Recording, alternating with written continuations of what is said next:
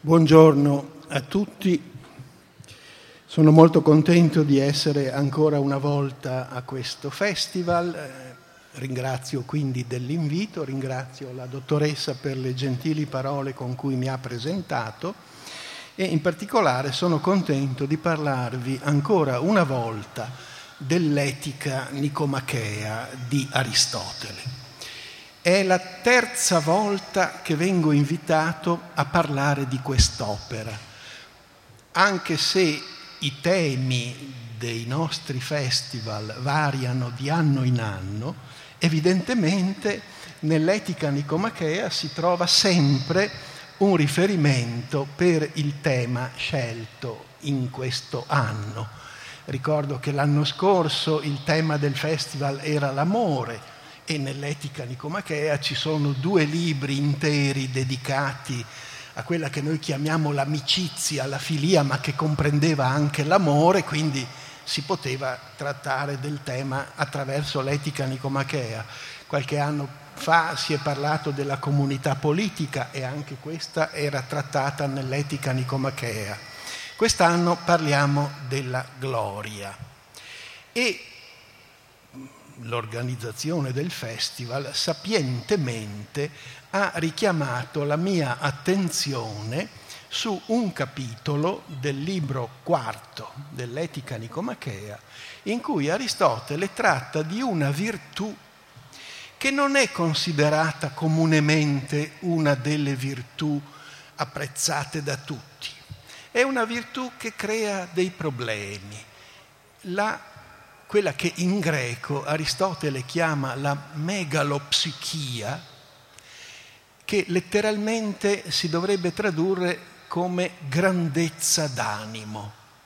Mega vuol dire grande, psichia è l'anima, quindi megalopsichia è la grandezza d'animo, che ha un riferimento preciso alla gloria, perché la gloria è appunto il riconoscimento e il premio dovuto a questa virtù, alla grandezza d'animo.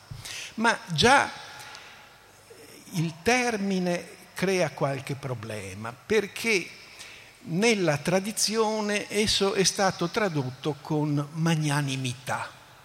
Le traduzioni latine dell'etica parlano appunto della magnanimitas e anche la maggior parte delle traduzioni italiane quella di Viano, quella di Reale, quella di Zanatta, traducono megalopsichia con magnanimità. Solo l'ultima, la più recente traduzione dell'Etica Nicomachea, pubblicata per la casa editrice La Terza da Carlo Natali, ha invece scelto un termine diverso per tradurre megalopsichia, cioè fierezza. E quindi l'uomo che possiede questa virtù è l'uomo fiero. Io non sono d'accordo completamente né con la traduzione tradizionale né con questa nuova di fierezza e preferisco mantenere il termine così com'è nella lingua greca, cioè grandezza d'animo. Perché nell'etica nicomachea si parla della grandezza d'animo? L'etica nicomachea, come sappiamo, è il trattato delle virtù. È un trattato che ha avuto una fortuna immensa, non tanto nell'antichità, quando non fu molto conosciuto, quanto soprattutto nel Medioevo, nel Rinascimento e anche nella filosofia contemporanea forse ripeto cose che ho già avuto occasione di dire in altre occasioni, ma mi piace sempre ricordare che un poeta come Dante, nella Divina Commedia, parlando dell'etica nicomachea, si fa dire da Virgilio, ma è lui che mette in bocca a Virgilio queste parole, la tua etica. Cioè Virgilio, citando l'etica nicomachea, la indica a Dante come la sua etica, quindi vuol dire che Dante la considerava propria, la considerava la sua propria etica. Questo come esempio della fama che l'opera aveva nel Medioevo. Ma per citare anche un autore più recente, avrete sentito forse parlare di un filosofo spagnolo, Fernando Savater, il quale qualche anno fa ha pubblicato un'opera che è stata tradotta anche in italiano con il titolo Etica per un figlio. Ebbene, l'etica per un figlio di Savater è una imitazione dell'etica nicomachea di Aristotele, perché l'etica nicomachea si chiama così in quanto è scritta da Aristotele per il figlio Nicomaco. È l'opera che un padre rivolge al figlio. Ora, in quest'opera si parla delle virtù più tradizionali, il coraggio, la temperanza, la giustizia, la saggezza, quelle che poi furono chiamate le virtù cardinali. Però accanto ad esse Aristotele introduce questa virtù particolare, la grandezza d'animo, che non rientra nel novero, nel numero tradizionale delle virtù. Infatti ha suscitato parecchi problemi. Adesso io anzitutto vi riassumo il capitolo in cui Aristotele la descrive, poi vi dico quali problemi ha suscitato e poi magari per cercare di risolvere qualcuno di questi problemi andiamo a leggere qualche passo letterale del testo che riguarda la grandezza, la grandezza d'animo. Beh, intanto, con qualche sorpresa, ho notato che l'attenzione su questa virtù eh, si è già manifestata nella cultura italiana qualche anno fa. Mi è capitato, sapete che come tutti cerchiamo in Google i riferimenti ai temi di cui ci occupiamo, ho trovato un articolo eh, di Maurizio Bettini, che è un illustre filologo italiano, uscito nella Repubblica qualche anno fa, sulla grandezza d'animo, in cui Maurizio Bettini scrive la grandezza d'animo ha un padre riconosciuto, Aristotele. Fu infatti lui a sottoporre la megalopsichia a una riflessione che attraverso la cultura romana e quella medievale arriva fino ai giorni nostri. E allora, che cosa dice Aristotele sulla, su, questa, su questa virtù? Dice che essa è la virtù di colui che si ritiene degno di grandi cose e che lo è quindi è un uomo che ha un ottimo giudizio di sé, si giudica degno, meritevole di grandi cose, cioè di gloria, ma anche lo è realmente, cioè non si sopravvaluta. E qui Aristotele, come è suo costume, vuole far vedere che questa virtù, come tutte le virtù, è in un certo senso la giusta via di mezzo fra due estremi, tra due vizi opposti. Quali sono i due vizi opposti? Quello di chi si sottovaluta, cioè si giudica meno meritevole di quanto sia realmente, e questa è la micropsichia, la pusillanimità, l'eccessiva modestia capita a tutti noi qualche volta, verso noi stessi o verso qualche persona che conosciamo, di dire ma guarda, tu ti sottovaluti, tu vali di più di quello che pensi. E quindi, e quindi datti una mossa, quindi impegnati, fa qualche cosa, perché non è vero che non vali niente. Questo per Aristotele è un vizio, la pusillanimità, l'animo piccolo, la piccolezza d'animo. E poi l'altro, l'estremo opposto, è invece quello di chi si sopravvaluta, di chi crede di meritare di più di quello che merita realmente, crede cioè di valere di più, come potremmo chiamarlo, il, il fanfarone, il vanaglorioso, colui che si dà troppe arie e non sa che invece il suo valore è inferiore a quello, a quello, che lui crede. Ecco, questo è il primo modo in cui Aristotele caratterizza. Per questo Ecco, non mi piace la traduzione magnanimità, perché di solito noi quando diciamo che uno è magnanimo, intendiamo dire che è, che è generoso, che, è, che perdona, quindi è clemente. Ma queste sono virtù di cui Aristotele parla, ma sotto altri titoli, cioè non li confonde con la grandezza d'animo. E per questo Natali ha preferito non tradurre con magnanimità, ma con fierezza. Però secondo me non va bene neanche la traduzione fierezza, perché indica solo il modo in cui l'uomo grande di animo si considera, senza far notare che quello è un modo giusto, è un modo adeguato. Uno può essere fiero anche quando non merita, non meriterebbe di esserlo. Uno può sbagliarsi, sopravvalutarsi ed essere fiero di sé quando no, non c'è motivo per esserlo. Questo dunque nel termine fierezza non viene reso adeguatamente, per cui preferisco continuare a parlare di grandezza d'animo. Il megalopsicos è l'uomo che ha l'animo, che ha l'animo grande. e Aristotele lo descrive in questo modo, dice, egli aspira agli onori, perché l'onore è il più grande dei beni esterni. Deve essere buono, perché la grandezza d'animo è Ecco, qui c'è un'espressione su cui ritorneremo perché ma- merita di essere discussa. La grandezza d'animo, dice Aristotele, è l'ornamento delle virtù. Allora uno pensa all'ornamento delle virtù, vuol dire che intanto ci devono essere le virtù, cioè chi possiede la grandezza d'animo deve essere un uomo virtuoso, un uomo di valore. E in più come ornamento avrebbe questa consapevolezza di sé che lo rende appunto fiero, che lo rende meritevole di onore. Poi Aristotele continua dicendo che egli tiene all'onore degli individui eccellenti e non a quello del primo venuto.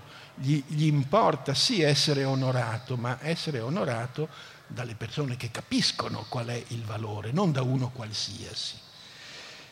Sempre nella traduzione di Natali dice disprezza la massa. Vedremo anche qui che forse la traduzione non è esatta. È pronto a beneficare, cioè a fare dei benefici agli altri, mentre si vergogna di riceverli. Non chiede nulla a nessuno, è pronto ad aiutare, è sincero, non porta rancore, non è maldicente, non è pettegolo, non parla male degli altri. È bello che il pettegolo in greco si chiama antropologos, che noi tradurremo con antropologo, invece è colui che antropologos, il logos è il parlare, il parla degli altri ma per parlarne male. E poi Aristotele ne tratteggia anche alcuni particolari esterni, dice che l'uomo di animo grande è lento nel camminare, pacato nel parlare, non si agita, non si agita, quindi ha anche un portamento, potremmo dire, solenne, adeguato alla sua grandezza. Ora, se ci basiamo su queste indicazioni, ne risulta l'immagine di una virtù abbastanza strana, abbastanza particolare, che per esempio non corrisponde a nessuna delle tradizionali virtù cristiane. Nel cristianesimo è una virtù l'umiltà, la modestia, cioè l'atteggiamento di chi non si considera grande, non si considera meritevole, ma anzi si considera di poco valore.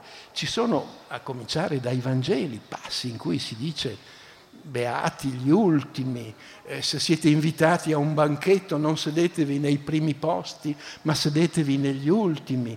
Gesù dice ai suoi, beati voi quando parleranno male di voi, quando vi insulteranno, quando vi perseguiteranno. Cioè non sembra considerare questa grandezza d'animo come una virtù.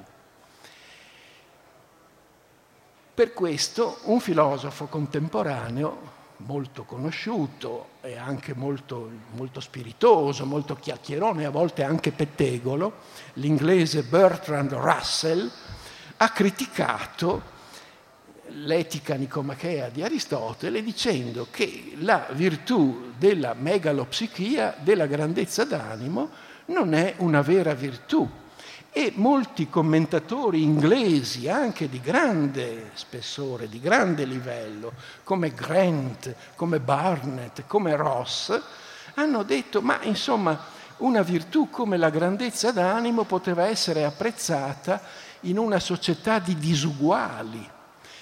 Eh, sarebbe come dire, non è una virtù democratica. Quando uno si considera grande, in qualche modo sembra che si consideri superiore agli altri. Nella traduzione che vi ho letto, nel riassunto che vi ho fatto, ci sono dei passi in cui si dice che l'uomo di animo grande disprezza gli altri. Ora, il disprezzare gli altri non è bello, non è considerato una virtù, perlomeno nella, nella tradizione cristiana. E, e la cosa non è così pacifica perché per esempio Dante, che pure era cristiano, apprezzava l'etica nicomachea nel suo complesso, come ricordavo prima. Sono andato a guardare il commento di un grande commentatore cristiano, Tommaso d'Aquino. San Tommaso commenta questo passo dell'etica nicomachea senza batter ciglio, senza fare la minima critica, dando per buono tutto quello che Aristotele dice. Allora, come spiegare questa, questa divergenza? La cosa poi è stata ulteriormente aggravata dal fatto che uno studioso tedesco, Walter Kaufmann, che poi si è trasferito come molti tedeschi negli Stati Uniti d'America e ha insegnato per molti anni filosofia a Princeton, Walter Kaufmann nel 1950 ha scritto un libro famoso su Nietzsche, Nietzsche filosofo, psicologo e anticristo, nel quale ha sostenuto che Nietzsche, nella sua critica all'etica cristiana, sapete che per Nietzsche l'etica cristiana è un'etica per schiavi, è un'etica servile, non è un'etica degna del, di quello che lui chiama lo Übermensch, il superuomo o l'oltreuomo, come vogliamo tradurlo. Ebbene, secondo Kaufmann, Nietzsche, nella sua critica all'etica cristiana, si sarebbe ispirato all'etica nicomachea di Aristotele e precisamente al capitolo sulla grandezza d'animo, sulla megalopsichia. La cosa mm, è interessante, presenta dei problemi. Sono andato a guardare bene chi era questo Kaufmann. Tra l'altro il suo libro è tradotto anche in italiano, si trova, ha avuto una notevole circolazione. Kaufmann era un, un tedesco cristiano di religione di confessione protestante che a un certo punto della sua vita si è convinto che la Trinità, il mistero della, cristiano della Trinità è qualcosa di assurdo, è qualcosa di inaccettabile e allora si è convertito all'ebraismo, perché nella religione ebraica non c'è Trinità, c'è un unico Dio, è una religione rigorosamente monoteistica. E da questa posizione ha iniziato tutta una serie di critiche al cristianesimo che lo hanno portato sulle posizioni di Nietzsche. E con Nietzsche egli ritiene di poter contrapporre all'etica cristiana niente meno che l'etica aristotelica, cioè la più grande trattazione di etica, di filosofia morale espressa dal mondo, dal mondo classico. La interpretazione di Kaufmann ha avuto poi una notevole fortuna anche perché un altro filosofo americano, che oggi è molto di moda, giustamente, perché ha scritto un'opera che è veramente un classico della filosofia morale contemporanea, cioè Alasdair MacIntyre. MacIntyre ha scritto quel bellissimo libro intitolato Dopo la virtù, in cui, mm, ve lo riassumo in poche parole, scusandomi, dice che in fondo nel mondo contemporaneo non è più possibile l'etica perché l'illuminismo ha voluto costruire l'etica soltanto sulla ragione. Questo progetto è clamorosamente fallito, il segno del fallimento è costituito da Nietzsche, il quale scrive appunto al di là del bene e del male e quindi è contro ogni etica, per cui oggi chi voglia ancora salvare l'etica come unica alternativa a Nietzsche non ha altro che Aristotele, l'etica delle virtù di Aristotele. C'è un capitolo del libro di McIntyre in cui si pone proprio l'alternativa Aristotele o Nietzsche. Secondo McIntyre ciascuno di noi deve scegliere. O sta con Aristotele o sta con Nietzsche.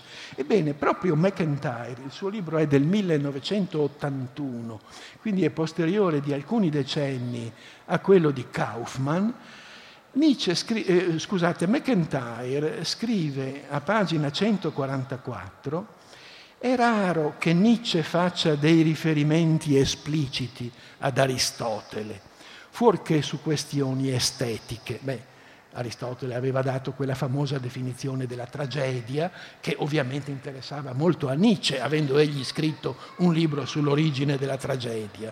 Ma per il resto Nietzsche raramente cita Aristotele. Ebbene, scrive McIntyre, in realtà Nietzsche prende a prestito il nome e il concetto di uomo dalla grande anima dall'etica nicomachea, benché nel contesto delle sue teorie esso diventi del tutto diverso da ciò che era in quella di Aristotele. Insomma, secondo McIntyre, Nietzsche si sarebbe ispirato ad Aristotele nel parlare dell'uomo grande, ma poi l'avrebbe interpretato in un senso molto diverso da quello in cui lo interpretava Aristotele. E poi McIntyre, eh, cita un frammento della, dell'opera Volontà di potenza, in cui effettivamente si trovano dei riscontri, delle affinità con il capitolo dell'etica nicomachea di Aristotele. Qui naturalmente c'è il problema costituito da quest'opera, che non è un'opera scritta da Nietzsche, la volontà di potenza è una, come sanno bene gli studiosi di Nietzsche, è una raccolta di frammenti che Nietzsche non pubblicò, che furono poi messi insieme e pubblicati dalla sorella Elisabeth Förster Nietzsche, quella che poi simpatizzò per il nazismo e in qualche modo suggerì ai nazisti di prendere Nietzsche come il loro filosofo di riferimento. Quindi molti oggi sospettano di quest'opera che è stata pubblicata col nome di Nietzsche, Federico Nietzsche, La volontà di potenza, nel 1906, cioè pochi anni dopo la morte di Nietzsche. Nietzsche morì nel, mille, nel 1900. Ora, il sospetto è giusto, infatti nell'edizione critica delle opere di Nietzsche fatta da Colli e Montinari, che è attendibilissima, non compare nessuna opera con questo titolo, La volontà di potenza. Però i frammenti contenuti in essa sono frammenti di Nietzsche. Quindi non è forse riconducibile a lui il disegno complessivo dell'opera, così come è stata confezionata dalla sorella insieme con un altro studioso, Peter Gast. Però i frammenti in essa contenuti sono opera di Nietzsche. Allora è interessante andare a fare un confronto e vedere se ci sono coincidenze o no tra quello che dice Aristotele e quello che dice Nietzsche. Per esempio, quando Nietzsche scrive che un uomo grande è il frammento 962 della volontà di potenza, che cos'è? Dice, è qualcuno che disprezza dentro di sé ogni cosa meschina Ecco, qui Nietzsche ha capito, forse meglio dei traduttori più recenti, ciò che Aristotele voleva dire quando si parlava del disprezzo, si dice che il megalopsicos, l'uomo grande, disprezza. Nella, nella traduzione di Natali, così come in altre, c'è scritto che disprezza la massa, mentre la massa ama le cose meschine, le cose di poco valore sono andato a guardare il testo greco di Aristotele, non dice che l'uomo dotato di animo grande disprezza la massa, dice semplicemente che catafronei, Catafronei vuol dire disprezza, ma poi Aristotele aggiunge, invece la massa, i molti, apprezzano le cose di poco valore. Allora ciò che l'uomo grande disprezza non è la massa, ma sono le cose di poco valore. Questo è il senso del discorso. Mentre l'uomo di animo grande disprezza le cose di poco valore, il denaro, il successo, cose di questo genere, la massa, i molti, al contrario, le apprezzano. Quindi è già un po' corretta la figura dell'uomo di animo grande così come viene presentata dalla, dalla tradizione. Ma poi Nietzsche continua dicendo che l'uomo grande è più freddo, più duro e senza scrupoli. Questo in Aristotele non c'è. Anzi, Aristotele dice che l'uomo dotato di animo grande possiede tutte le virtù. E qui torna il punto a cui avevo accennato prima, quando Aristotele dice che la grandezza d'animo è l'ornamento delle virtù. Andate a leggere il testo greco, la parola da lui usata è cosmos. Ora, cosmo, da cosmo viene cosmetico e quindi ornamento, ma cosmos originariamente non vuol dire ornamento, vuol dire ordine, da cui ordinamento e da cui ornamento. Ma dire che la grandezza d'animo è il cosmos ton areton, l'ordine delle virtù, non vuol dire che è semplicemente un ornamento, ma è ciò che dispone, ciò che organizza, ciò che mette in ordine appunto tutte le virtù. Quindi è più che un semplice ornamento, non è soltanto il, l'onore, la gloria, il riconoscimento che si aggiunge alla virtù, ma deve essere anzitutto il possesso completo, ordinato di tutte, di tutte le virtù. E invece per Nietzsche l'uomo dall'animo grande, continua, preferisce mentire piuttosto che dire la verità. Questo non c'è nel testo di Aristotele. Altre cose ci sono perché dice egli vuole cose grandi e ha i mezzi per ottenerle megalopsicos, ama cose grandi, vuole cose grandi, qui la corrispondenza c'è, ma poi Nietzsche continua dicendo ha il coraggio di usare anche mezzi sacrileghi che tolgono ogni scrupolo. Questo non corrisponde a quello che dice Aristotele. Poi continua Nietzsche, l'uomo grande sente di avere il potere sopra un popolo e come esempi di uomini grandi cita Giulio Cesare e Napoleone. Non c'è dubbio che Giulio Cesare e Napoleone siano stati uomini grandi, ma in quale senso? Nel senso che sono stati potenti, nel senso che sono stati dei grandi imperatori, dei grandi strateghi, dei grandi legislatori, se vogliamo, ma non sono l'insieme di tutte le virtù, la perfezione della virtù, come è invece l'uomo con l'animo grande di cui parla Aristotele. Ecco lo slittamento che questa figura subisce nella interpretazione di Nietzsche. Dall'uomo dotato di animo grande si passa semplicemente all'uomo grande intendendo l'uomo potente, l'uomo che ha avuto successo, che ha fatto grandi cose. E infatti poi Nietzsche continua dicendo eh, che egli cerca di trarre il proprio utile dal danno dei molti. E questo, nonostante le ampie oscillazioni, può essere segno di un grande carattere che vuole dominare il proprio senso della compassione e della, e della giustizia i più grandi, gli uomini più grandi, hanno forse anche grandi virtù, ha letto l'etica nicomachea, ma allora hanno pure le qualità opposte. E conclude dicendo che nell'uomo grande raggiungono il vertice le qualità specifiche della vita, che per Nietzsche sarebbero ingiustizia, menzogna, sfruttamento.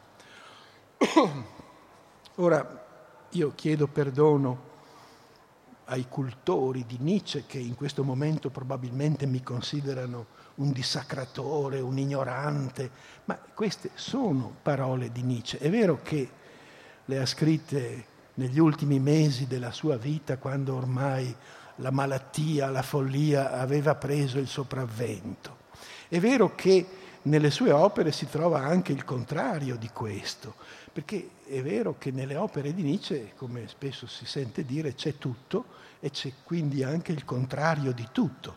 Però non c'è dubbio che questo ritratto dell'uomo grande, mi dispiace per Bertrand Russell, non corrisponde affatto al megalopsicos di cui parla, di cui parla Aristotele.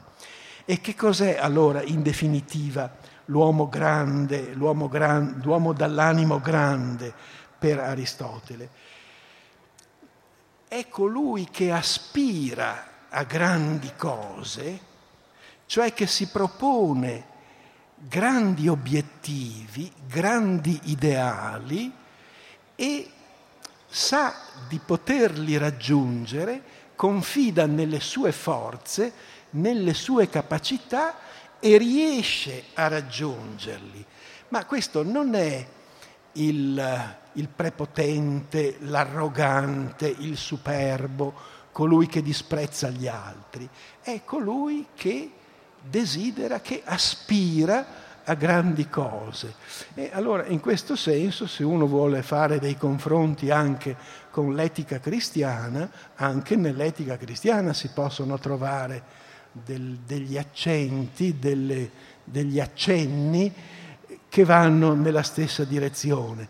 C'è una, una frase di Gesù che mi ha sempre lasciato molto perplesso quando dice siate perfetti come è perfetto il Padre vostro. Siate perfetti. È, è, è impegnativo credere di poter essere perfetti. Perfetti vuol dire senza nessun difetto, senza nessuna... Ma chi di noi, chi di noi può considerarsi perfetto? Eppure in prospettiva, come esortazione, come, come ideale, come utopia. È, è il grande valore delle utopie. Nessuno riuscirà mai a essere perfetto, ma a tutti farà bene cercare di essere perfetti, cioè proporsi questo scopo, questo ideale.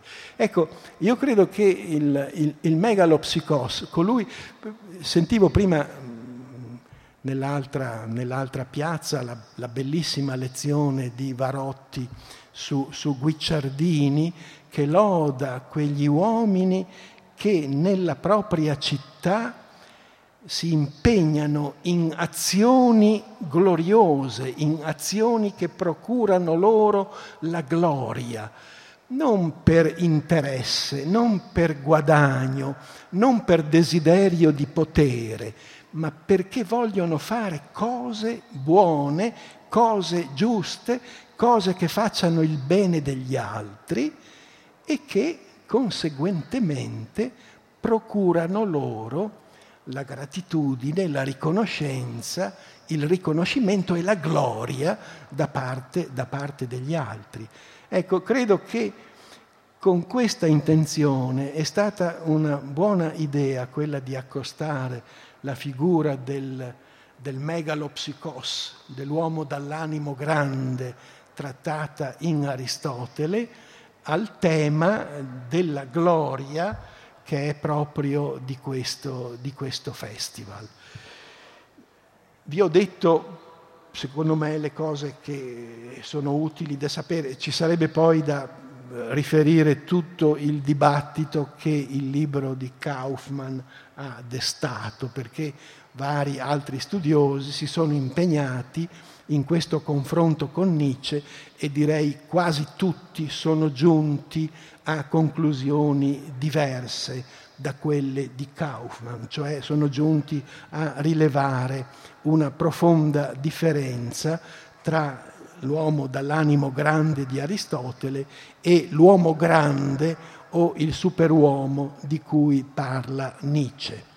Eh, e quindi anche eh, il testo, stato, il testo dell'etica nicomachea è stato rivisitato e sono state corrette alcune eh, alcune false interpretazioni, come quella secondo la quale l'uomo dall'animo grande disprezza gli altri, mentre in realtà disprezza le cose meschine, disprezza le cose di poco conto, o come quella secondo cui la grandezza d'animo è un semplice ornamento delle virtù, mentre essa è proprio l'organizzazione complessiva di tutte le virtù se qualcuno desidera poi ulteriori informazioni di carattere bibliografico su questi studi, io posso darle, ma mi pare che qui è sufficiente averne ricordato le linee fondamentali.